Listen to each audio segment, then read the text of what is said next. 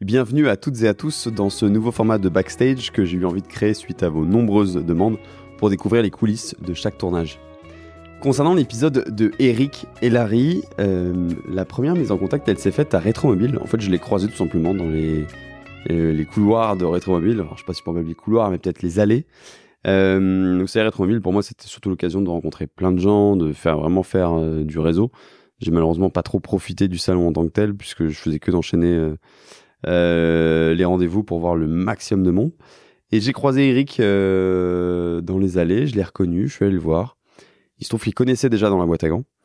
Et euh, il a tout de suite euh, été d'accord, hein, ce qui n'est pas forcément le cas tout le temps. Des fois, il y a un travail pour convaincre l'invité déjà, ce qu'on peut-être que vous imaginez pas forcément, mais il faut convaincre de, de la force du format.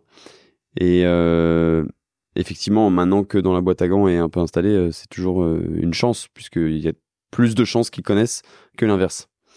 Et on s'est eu plusieurs fois au téléphone pour préparer un petit peu cet épisode. C'est là où j'ai découvert un peu son histoire fantastique.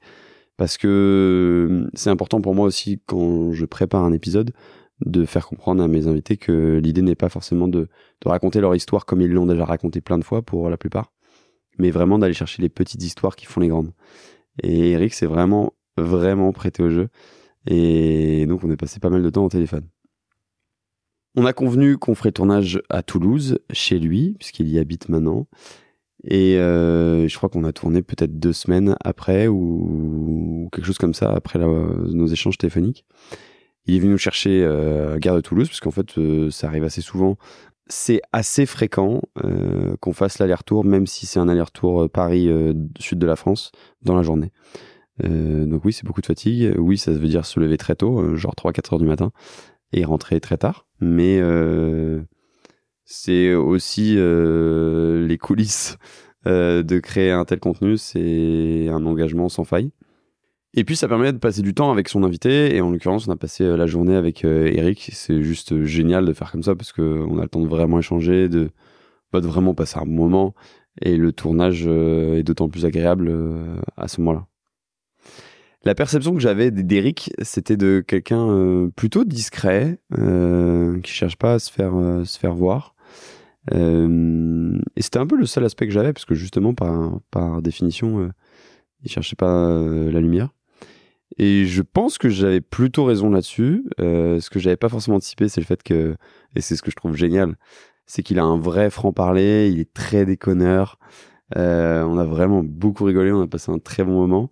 Retrouvé dans, donc dans, son atelier, euh, là où il travaille sur quelques voitures. Je dis bien atelier et non garage. Tu auras entendu, Eric, si t'écoutes. Euh, parce que c'est, il cherche pas forcément à avoir plus de clients. Euh, il cherche pas non plus euh, à ce que ce devienne euh, une vraie euh, institution en fait. C'est vraiment il travaille sur les voitures sur lesquelles il a envie de travailler. Il travaille quand il a envie de travailler et c'est très bien comme ça. Mais le, sentiment vraiment que j'ai eu après ce tournage, euh, déjà, c'est qu'il nous a accueillis euh, comme des rois, euh, et c'est pas forcément le cas tout le temps. Euh, je ne citerai pas de nom, mais mais voilà, il nous a très très bien accueillis, donc c'est toujours très agréable, et que c'est un homme vraiment vrai en fait, vraiment vrai. Je sais pas si c'est très correct de dire ça, mais il n'y a pas de d'artifice, si vous voulez, et c'est vraiment très agréable.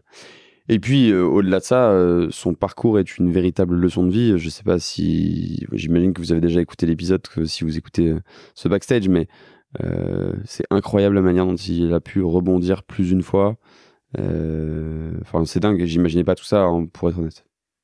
Si vous avez aimé ce contenu et aimé les épisodes, pensez à vous abonner sur Apple Podcast, Spotify ou Deezer pour recevoir une notification dès que je sors un nouvel épisode et à laisser un commentaire, ça m'aide énormément à gagner en visibilité.